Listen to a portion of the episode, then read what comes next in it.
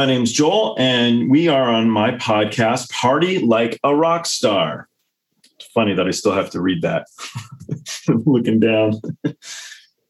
Today's episode is brought to you by Misha's Kind Foods. They're an LA based small business making the world's finest non dairy cheese spreads on the market today. Delicious and healthy, made from a cashew and almond milk and blended with various locally sourced fresh herbs, vegetables, and spices. No vegetable oils, soy, fillers, starches, or nutritional yeasts. It's lactose free, paleo, keto, kosher Parev, and 100% vegan.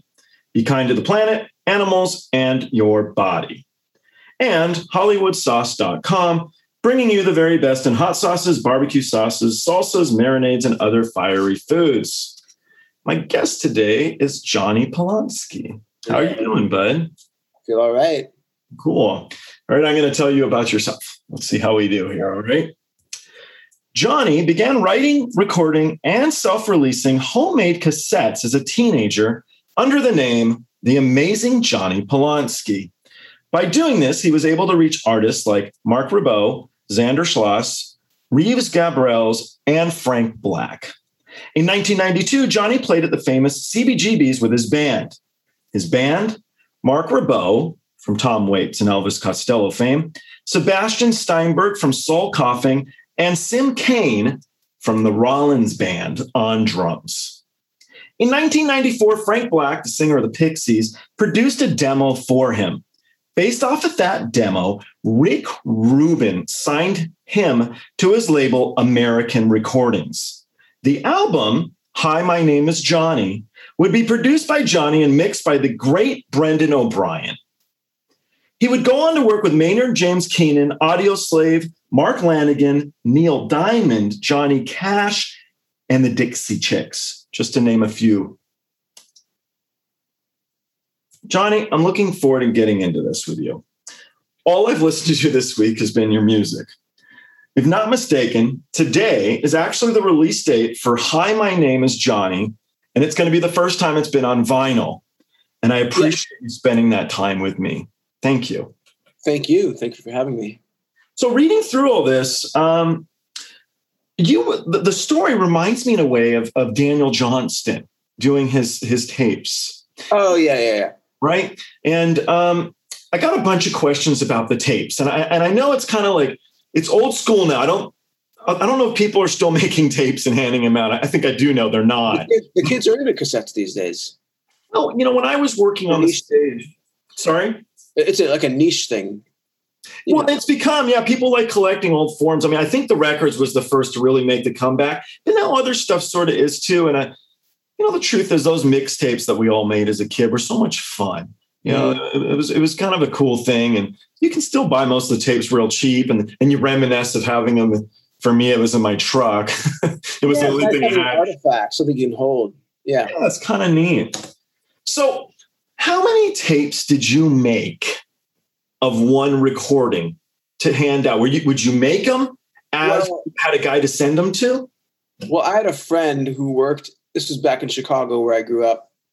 I was a teenager. I had a friend who worked at Acme tape duping or whatever it was called, and uh, that was his job. So he'd go in after hours. He had a key, and he would just take my master cassette that I gave him, and he would like dupe off as many as he could. So you stole the cassettes? Oh yeah, it's stolen goods. I'll go to Kinko's and make the covers. I'd pay for those, but the cassettes themselves were stolen. So I would just take as many as he could do. Like, here, here, I got you twenty five, you know, or whatever. You know, it's so funny. So I'm a big. I love. I love Raymond Pettibone.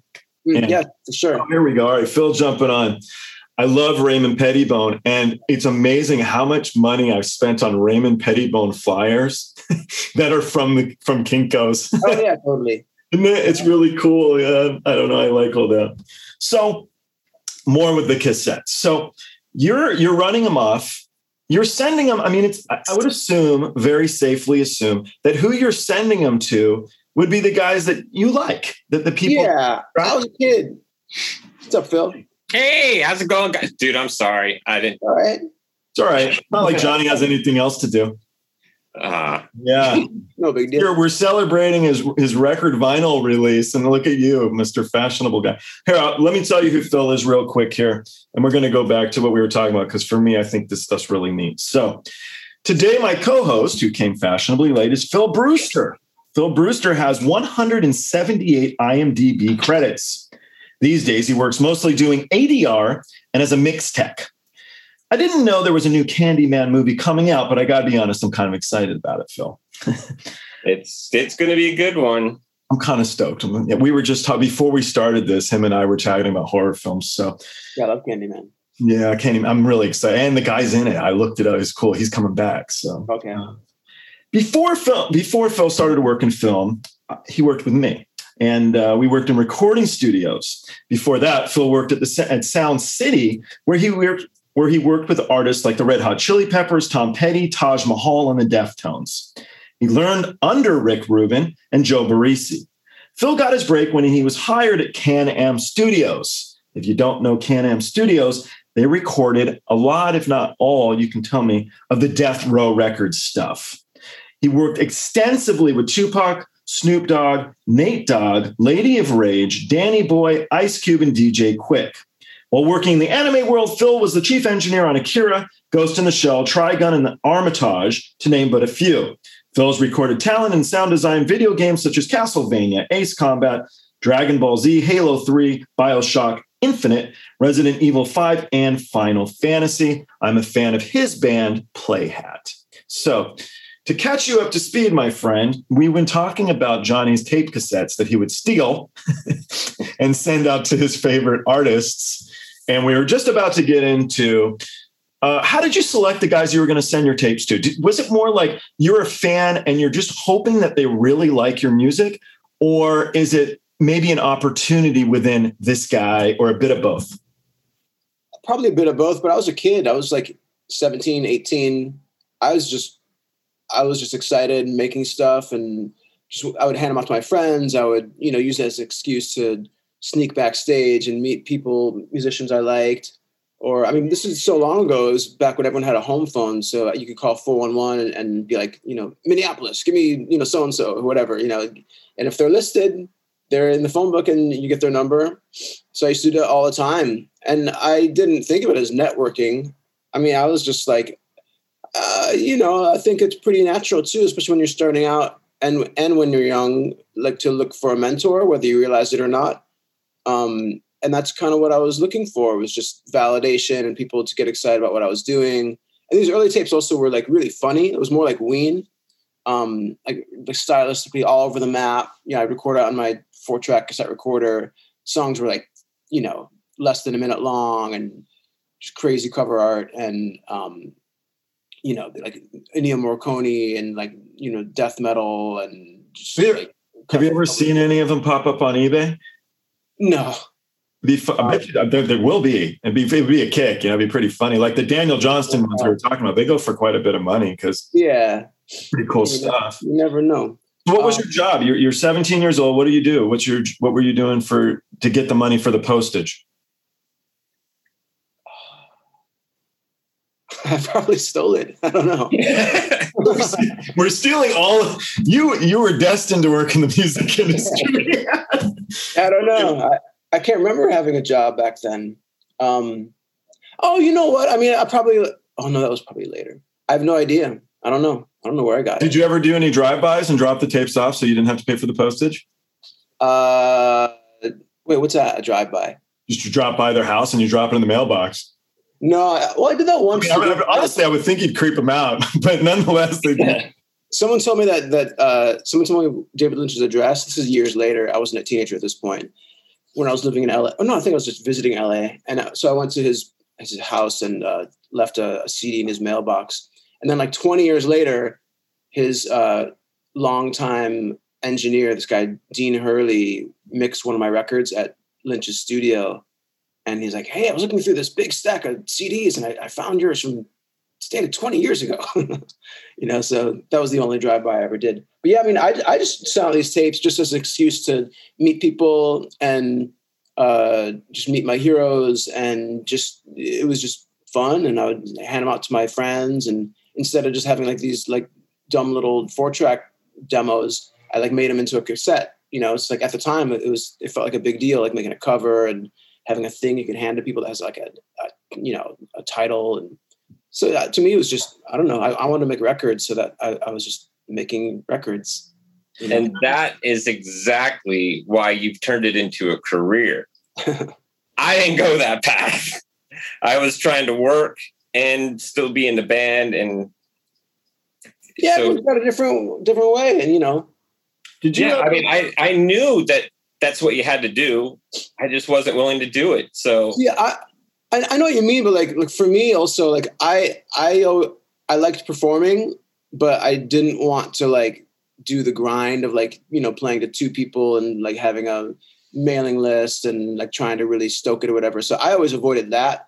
So I, I guess even though I didn't consciously really think of it as networking, it was in a way because I was really hoping that. I mean, the main thing was just like this is fun. I want to meet cool people, but uh, at the same time, in the back of my head, I was like, God, I hope someone can like just pluck me out of you know obscurity and like. Dude, that, I mean, that's really smart because I mean, I that other path of yeah. playing in front of two people at like some tranny club, which that really had that was my first show with with uh, my band Playhat, which yeah, you know, it was an after hours tranny place, and before that, it, there was a it was a theater. How yeah. how old were you? Dude, I was a grown ass man. There's no reason why. like I would, I would love to say, oh yeah, I was 15. No, I was like probably 23, 24. Wow. Something like that. I've played those too. Yeah. yeah and and Sorry. yeah, and it's like one of those things you show up and you're like, oh shit, I didn't know it was this. Yeah. Okay. Yeah, I've done a lot of those. yeah, I mean, I, have played for no one in the audience. Like the sound man walks out of the room, and even his dog walks out of the room. oh, rough.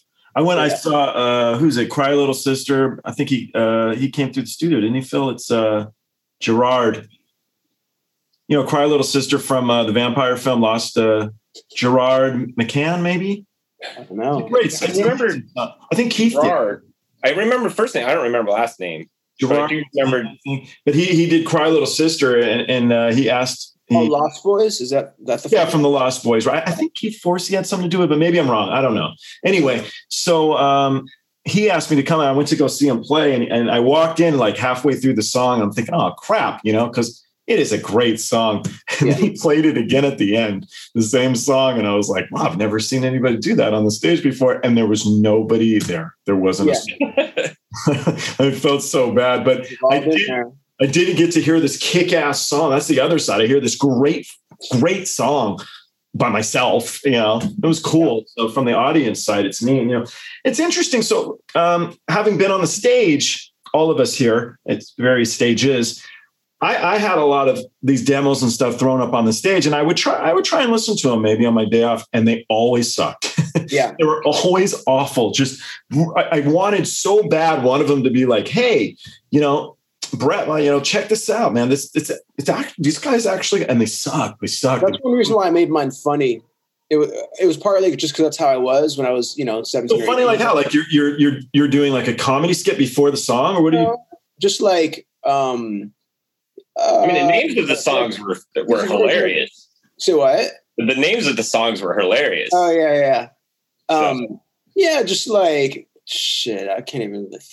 You know, like I did a version of Jingle Bells that was sort of like a '40s swing version, but it would like quote, you know, Stone Cold Bush by the Chili Peppers, and it would have like '96 Tears quoted in there, and just like lots of musical sort of in jokes and, um, uh, you know, like uh, whatever. Uh, I'd speed up the tape and sound like a leprechaun and sing like a. An, so it's cool. I mean, you're trying to make your path, but you're also enjoying yourself the whole time. Yeah. That's, That's cool. That's cool, man.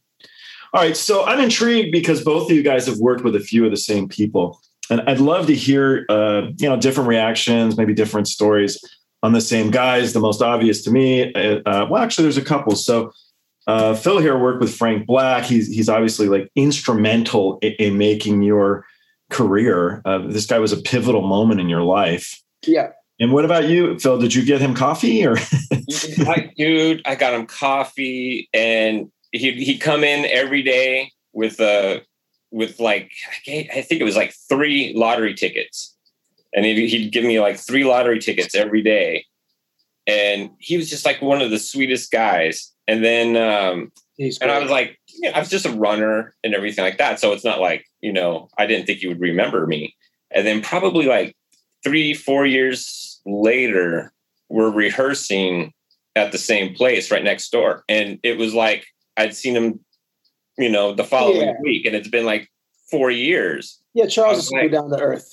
He's dude, he's he's an amazing uh, Lyle uh, yeah. He, he was uh, in the band at the time, and when was he, this? Like mid nineties? Yeah, 90s?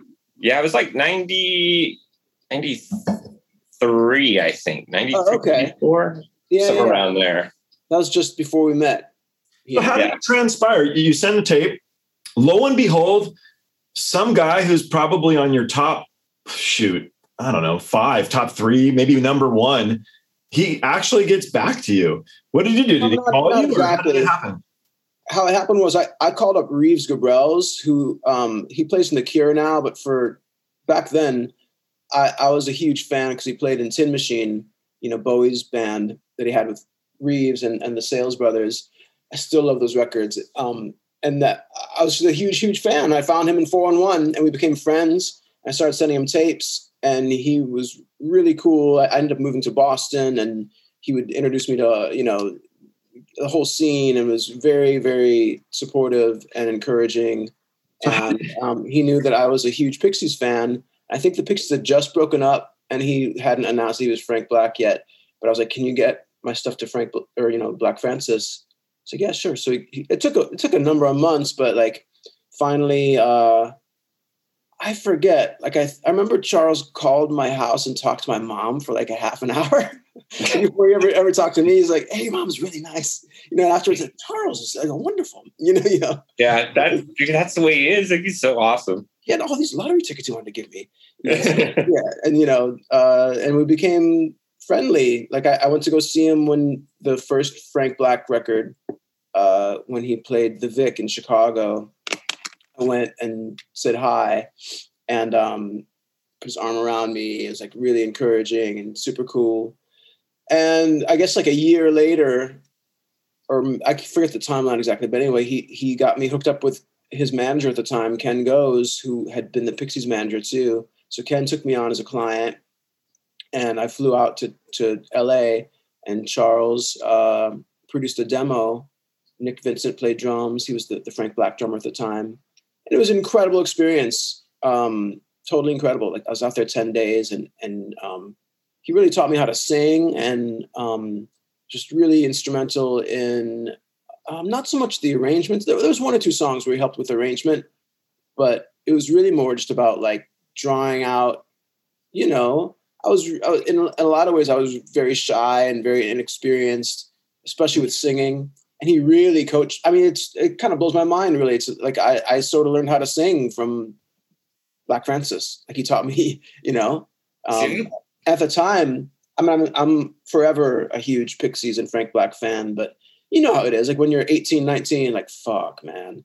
Like he was just the ultimate. And the fact that he was interested and was like so encouraging and really demonstrative of like how much he loved what I was doing was just like, it was just absolutely mind blowing and beyond thrilling. And to fucking have his manager, you know, take me on and produce a demo, and then you know got signed by Rick Rubin just off of the demo tape. I didn't have to play or anything, and it, it was just like a storybook, in, incredible experience. But um, I mean, that's how I met. That's a long winded story of how I met Frank Black. Was just oh, cool. But no, that's that's amazing. That's like you make that happen. Like, yeah, they made all those too. things. It's like you know, people will look at that story and and go, "Oh, he's one lucky guy." Dude, no, that's not luck. I mean, that's some good fortune and talent. Yeah. But that's like going way before there was the internet and stuff like that. And set, I mean, because it's so easy now for kids to do it. Yeah. But going out and and taking that initiative to to carve that path and then go off and have like you know one of your idols basically you know you know actually like it that that right there would have freaking floored me you know yeah And there was nothing really, there. But you know, it, it you you were able to. It all takes hard work, and I don't think a lot of people realize that. Everybody Yeah. just goes, "Oh, it's you just have to be lucky or talented," and it's like, you no, know what? Like when you when you really love something, when you're like obsessively in love with something, like it doesn't feel like hard work. It's just like I'm into it. Like oh, 16 hours passed. Like yeah. Like, I I, was- I was just so especially back then. You know how you have like a that teenage obsession with music, where like really nothing else matters but music. I mean, that's the way it was for me anyway. But like you know, as you get older, like there's kind of branches out or whatever. But like I I still love it and Still passionately. just sitting but here it's thinking. different. Like so, you're like 18. Like all I cared about was like like Tin Machine, Tom Waits, like the Pixies. You know, all I wanted was to like to be part of that and to have some kind of validation and just to be in the club. And you know, it was. uh I mean, in retrospect, yeah, it was drive or whatever, you know, tenacity and blah blah blah. But to, at the time, it was just like, oh, this is fun. Like I can talk to Reese on the phone, and like he'll tell me like Tin Machine stories, and like wow, like like Charles is, you know, we're talking about, you know, or you know, whatever, like you know, just talk, talking about stories and like you know, spending the Fourth of July over at Joey Santiago's, and it's like, whoa, I'm half the Pixies. Like, this is wild. You know, it, it didn't. It wasn't like career manipulation or any kind of like, you know, pre uh, conceived thing I was trying to do. I was just like, this is fun. Like, let me do more. you know? so funny because I, I, I seriously, I'm hearing you tell me that, and I'm like, I forgot. Yeah. Like, I forgot on how much I loved to play. Totally. You know, like you, you, yeah. up- you know, it's like I miss, you know, the, you know, I see like a lot of my friends where they just, even that were in my band, like that have given up music altogether. Sure. How can you do? I Like to me, it's still part of my life, even though I'm, I mostly work in movies and and TV. I'm still mixing albums and stuff like that, and just because I love it. And I Yeah. can sit down, like seriously, like you know, 16, 18 hours. I I will not piss for like 10 hours Yeah. and not even realize it that I that I even had to pee. Yeah. Yeah. yeah. You know, and that still happens to me today. But as far as music, it was just like, wait a minute. I was so passionate, like as a teenager in punk, and I was totally into the cure and stuff like that, that it was so focused. I missed out on a lot of stuff. Like I missed out on on Metallica when Yeah. Metallica, you know, was doing all their great stuff. Because that didn't really fit my, you know, yeah. Sure. you know so now it's great you know at being older because now i'm like now i'm like going back and discovering like iron maiden and stuff like well, We're that also radically different now too than when we were coming up. It was very much a lot more segregated, and, and there was less access to things. And you know, I mean, when we were all coming up, it was just like there's MTV and there's the radio and there's Rolling Stone and maybe a handful of other magazines, and then there's, there's the underground if you're into that. But really, it was just like like now, you know, you look at Spotify or YouTube, like you know, I mean, I've got teenage kids and they uh, are into, especially my son, like just into a thousand different things. You know that I, I, I was always into lots of different stuff, and I was super curious. I could go to the library or just like listen to my dad's record collection or whatever. But you know now it's just very different. Like it's there's no real mainstream or zeitgeist. It's just like it's just like this big explosion of everything all at the same time. You know what I mean? Like th- there's it wouldn't be possible to have you know Nirvana, Nevermind, or whatever, where it's just like this one thing that's so catac not cataclysmic, but like just just such a, a huge um, you know uh, i mean that, that in culture. yeah I, yeah we haven't had anything like that i can't really since Well, everybody really became like youtube and all that type of stuff. I mean i think what the last time that we had like a kind of a culture it was the new metal Limp Bizkit type thing. But other than that i mean there's you know some of like the other like the emo shit maybe? Mm. but the thing that I, I don't understand is we've we've been in war for like 20 years. Why aren't there more like bands that are like because music is always told as history Mhm. And then all of a sudden we get to, you know, 20 years in war. And what we had Rise Against is the only one that I know of, you know, who wrote a, an amazing song about yeah. it. And I'm like, where's the storytellers nowadays? No, I know what you mean. Um, it's hard to like. I'll I'll keep up with like what's happening, but it's, it's it can be really overwhelming. Um, and part of me misses like the big um, push. Like it, it was it was annoying at the time, but there's also something kind of cool about you know you're hearing um, a song a thousand times until you finally actually dig it. Um, yeah.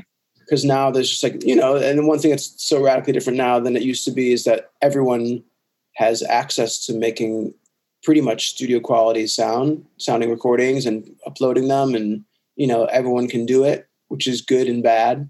Yes, it's bad. I mean, no, it's good.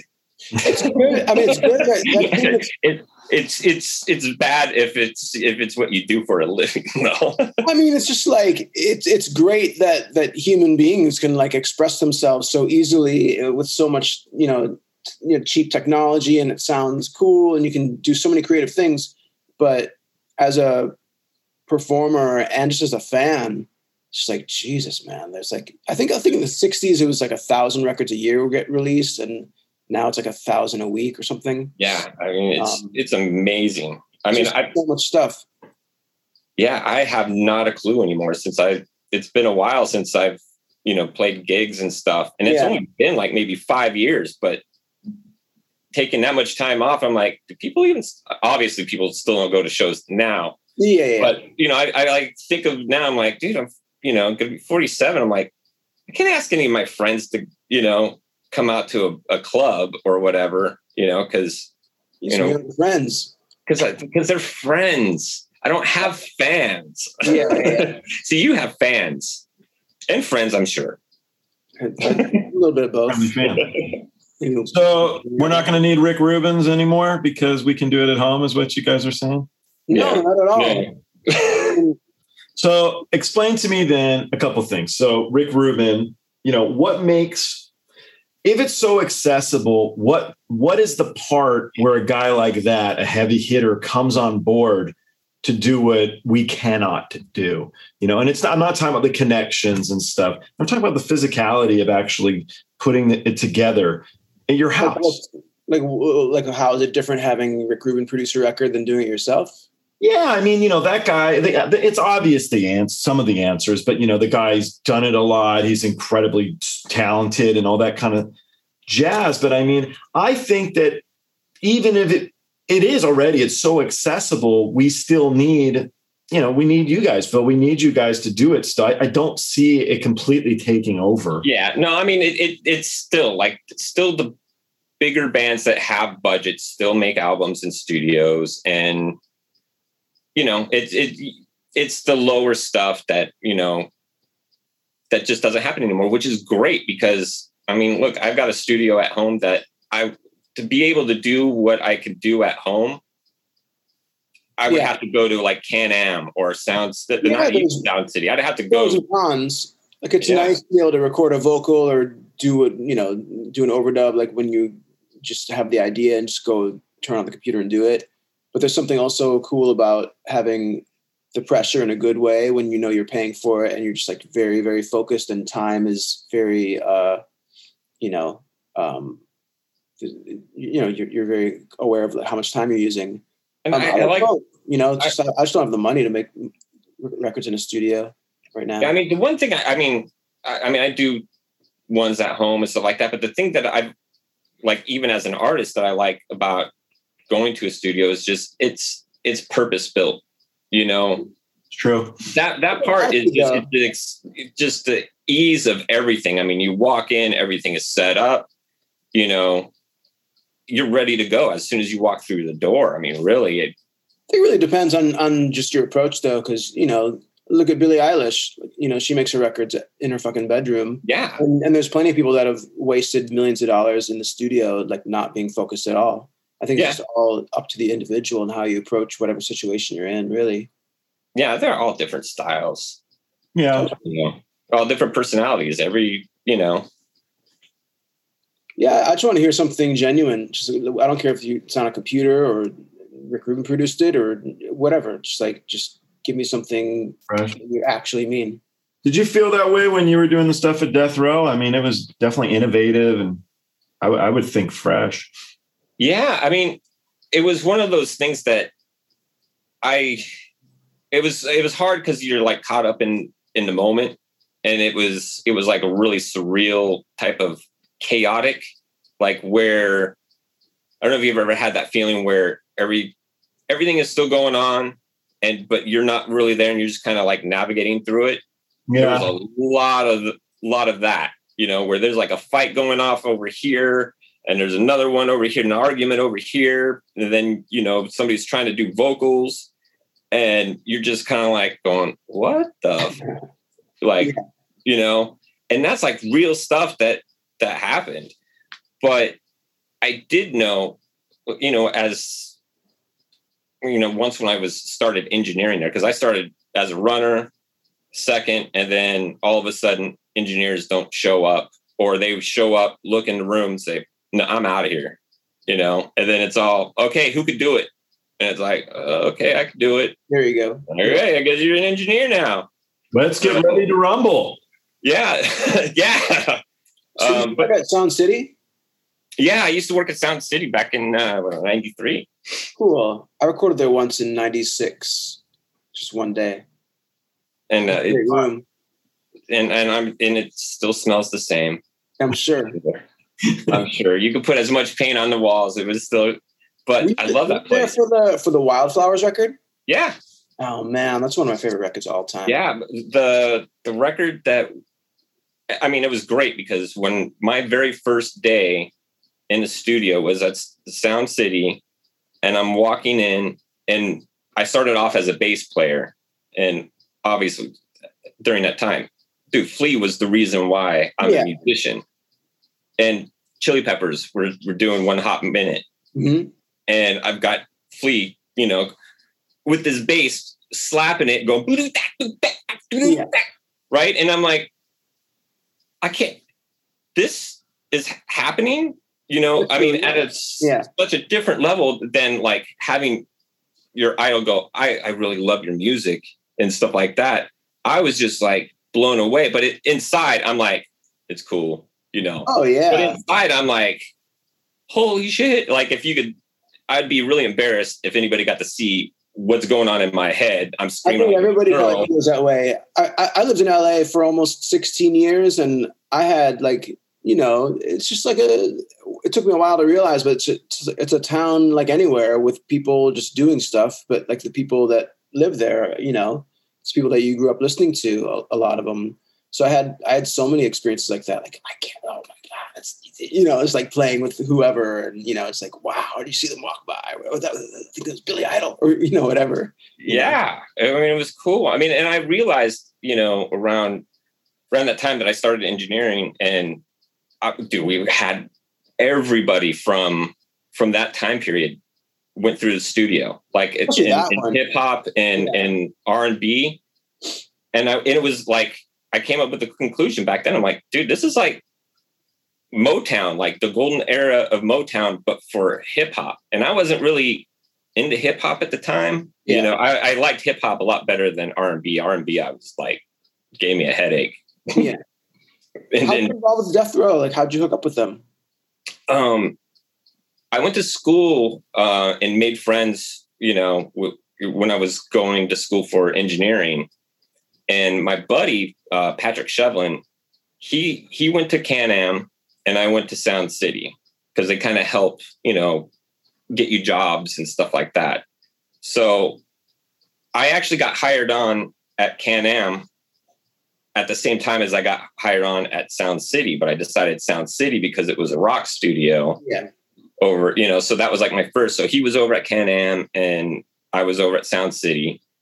And I'd moved uh after a year, I'd moved back home to Georgia and then came back and the the owner still remembered me and was like, Yeah, you you want a job? Yeah. You know, Patrick said that, you know, you want to come back. He's like, when can you start? And I'm like, I could be there Monday, you know, and I was so packed up my car and drove cross country and moved to Beverly. Yeah, and then it was like I wasn't I wasn't quite ready. But, yeah, you know, and nobody is. Yeah, LA is a culture shock. There's nowhere else like it. It's yeah, and I just remember walking into that studio and having like this huge guard. He was a he was a cop. He was like at least six five. Yeah, and just huge. And he's just like, "You won't last a week." and and that's like the worst thing to ever say to me is yeah. like because eh, I will prove you wrong. Just and I will put through. You can put me through anything. I'm going to prove you wrong. Yeah, yeah, yeah. And and I was just like, he, he was still there at the last thing. I'm like, dude, you made me put up with all this shit just because you said that. If you hadn't said that, I probably would have quit in a week. Yeah, you know. but yeah, it was it was like a totally yeah, totally different vibe you know you're going from like this really cool chill you know with you know you more of a family atmosphere to a really hostile but then there was like times that you do like you know when you're making a record with somebody you do become a family and there's no matter how hard you are like you know if you're working with you know tupac even though there's chaos going on and stuff like yeah. that there's still a connection because yeah, it's a very intimate experience in a way yeah i mean i I would say I had just as many, if not more, great experience as a runner, you know, interacting with the artists than I even, you know, as an engineer where you're, you know, like it was always cool. That's the one thing that I always loved about, you know, recording and being in the music industry and recording bands is like, dude, it was great. You got like a whole new family for yeah. for a month. And then you know, then you get another family. Yeah, and yeah. hopefully you keep in touch with the other family. But if you don't, it's all right. You're consumed with this family now. Yeah, so, so like I mean, I know from a roadie perspective, yeah, you've got your you've got your family, and then you move on to the next tour. But I'm a, but if you're doing a record together as a musician, I would think it'd be like more of an intimate experience. Like you guys would care more about each other than us asshole roadies really do, maybe. But I mean, uh, you're still making a record. You're not like, you know, well, I don't mean you're like throwing on your lingerie together. Uh, what yeah, I mean you're is not, you're not grinding. Yeah, we're not, grinding not going that far. What I'm meaning is like you're working together. If the guy's playing drums for you, is it? Be, well, maybe your next record is it, is it a different vibe, so you go with a different drummer, or, or you know, how do you choose who you want to keep in your in your well family? Oh, I mean, for me, I, I just play with whoever's in my life, like whatever you know, friends I've got, and whoever's right for the music, and so like the evolution of it. Uh, I mean, it started out just me. Like I, I played everything on my first record, and then I had a, a touring band, like um, for that record, for the American record. Those were high school friends of mine, and we did some recording. That's what that's who recorded at Sound City. Um, and I, over the years, like you know, I've put out records where it's like you know a band, and sometimes it's all me, sometimes it's partly me. Like the last few records, I put out two records last year. One came out just before the pandemic, and one I wrote and recorded during the pandemic and released just after the election. Those are obviously all me, just because out of necessity. Um, that's that's mostly it, really. It's like you know, it's just kind of like uh, that's one thing I learned from David Lynch. Just like you sort of like you can do whatever you need to do, but within whatever confines you have. Like if you don't have any money, like you figure out a way to make it work. You know, I don't I don't have the money to like record in a studio to you know and get someone to record drums really well. So I've been programming a lot and getting a lot more interested in that and better at that. Um, and uh, I don't know, you just like just like you kind of follow your nose, like whatever whatever wherever the music leads you. Do you think your uh, your guerrilla tactics of being a kid? You, did you do that with your last two albums? Did, were you aggressive on the internet with marketing those two albums, or? Not really. I'm on social media and I'll, I'll post stuff, but um, you know how it is these days. Like everybody's shouting about whatever they're doing, and everyone's got an opinion. And that's the problem. There is. There's too many cooks in the kitchen. Everybody hard to get anybody to knows anything. Um, but you know, you just do your thing, and and uh, I mean, it's cool. Like you can you can reach people all over the world really easily now.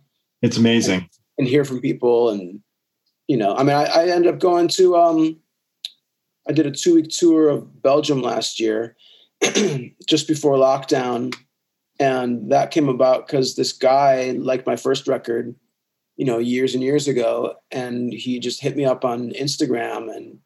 It's like it turns out he was like a really successful. He's sort of like the Ryan Seacrest of Belgium, like just like a, a famous TV celebrity, like like reality TV guy. And um, he, I flew over and he just like booked the whole tour and hired a little film crew to make a documentary and you know oh, cool yeah and like that never would i don't think that would ever have happened if it were just uh you know if, if there weren't something like instagram or facebook being able to reach yeah it's, it's amazing now so like even with this you know most of the guys we're talking to i know but uh well i didn't know you so it, and then Darren Paltrowitz introduced me to you, and I met him by uh, probably Instagram or one of LinkedIn or something yeah. like that. So people are so accessible. You can write to to so many people these days about you know anything, and and and that where a lot of us are at home twiddling. You might not respond, but you can write them.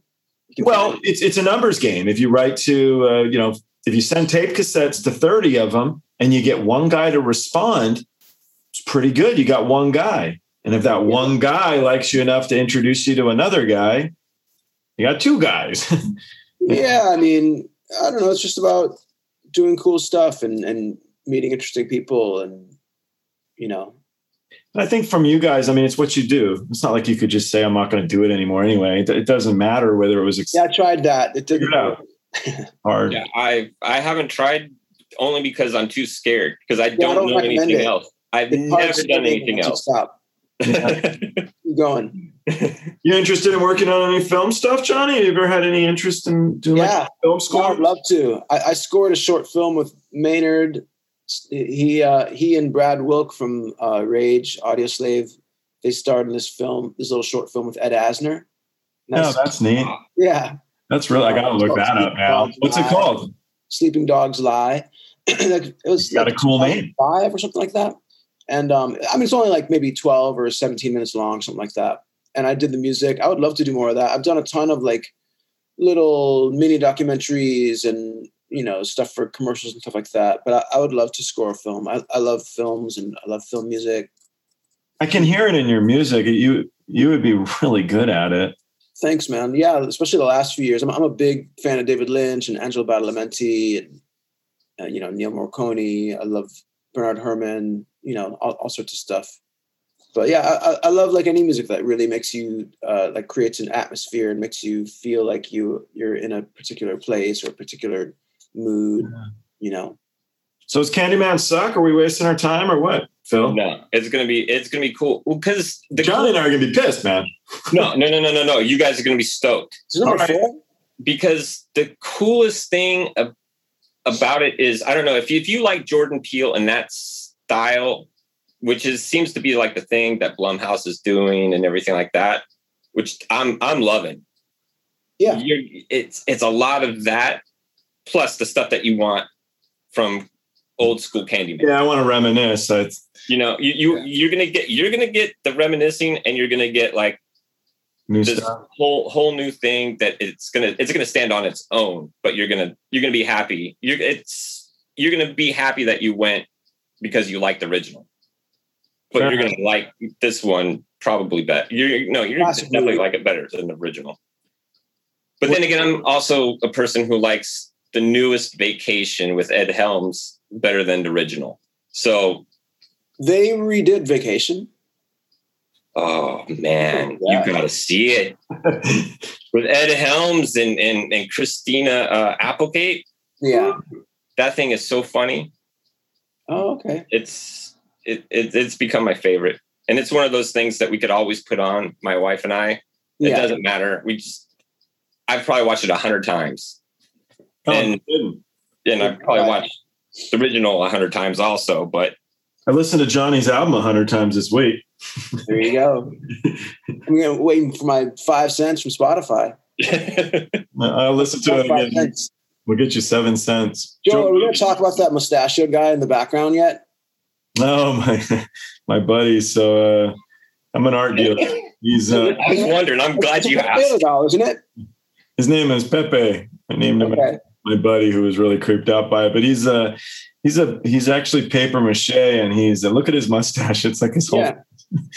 but he's Do a you paper, ever wake up in the middle of the night and he's hovering over you? so my girlfriend like had a terrible nightmare that he was coming after her with like a knife, and there's nothing she could do because he's not real. So Well, she it's a paper mache got a bucket Yeah. of water and she she like threw it at him was what it was in her thing. But it's from the uh, 1920s. He's from like the Day of the Dead uh, celebration. Stuff. dude.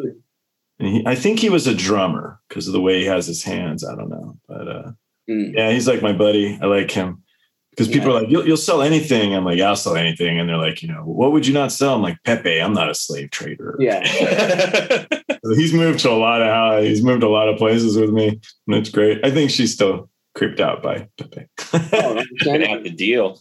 Yeah, he's my runner. He's my he was a better he's a better runner than I was for you, Phil. I guarantee Well- it. He probably pays just as much as I did. So Yeah, man, I know three years. I tell you, Jonny. Um, it's really been a pleasure. I wish you huge success with your album and everything, all of your other endeavors. Uh, you, your re-release of your album, rather. And I hope your move to NYC goes real well. Thank you. Uh, New York is going to have uh, another really great music guy on the scene. So, Appreciate it, man. Thank you for having me on. yeah, for sure. Phil, thank you for coming late. or sorry guys. Appreciate it. Dude, it was great seeing you and it was great meeting you. Yeah, man. Nice to meet you, Phil. Yeah. Nice talking to you. All right. Well, you guys have a great weekend. You too. See you guys. Bye, buddy. Yeah, yeah, yeah, yeah.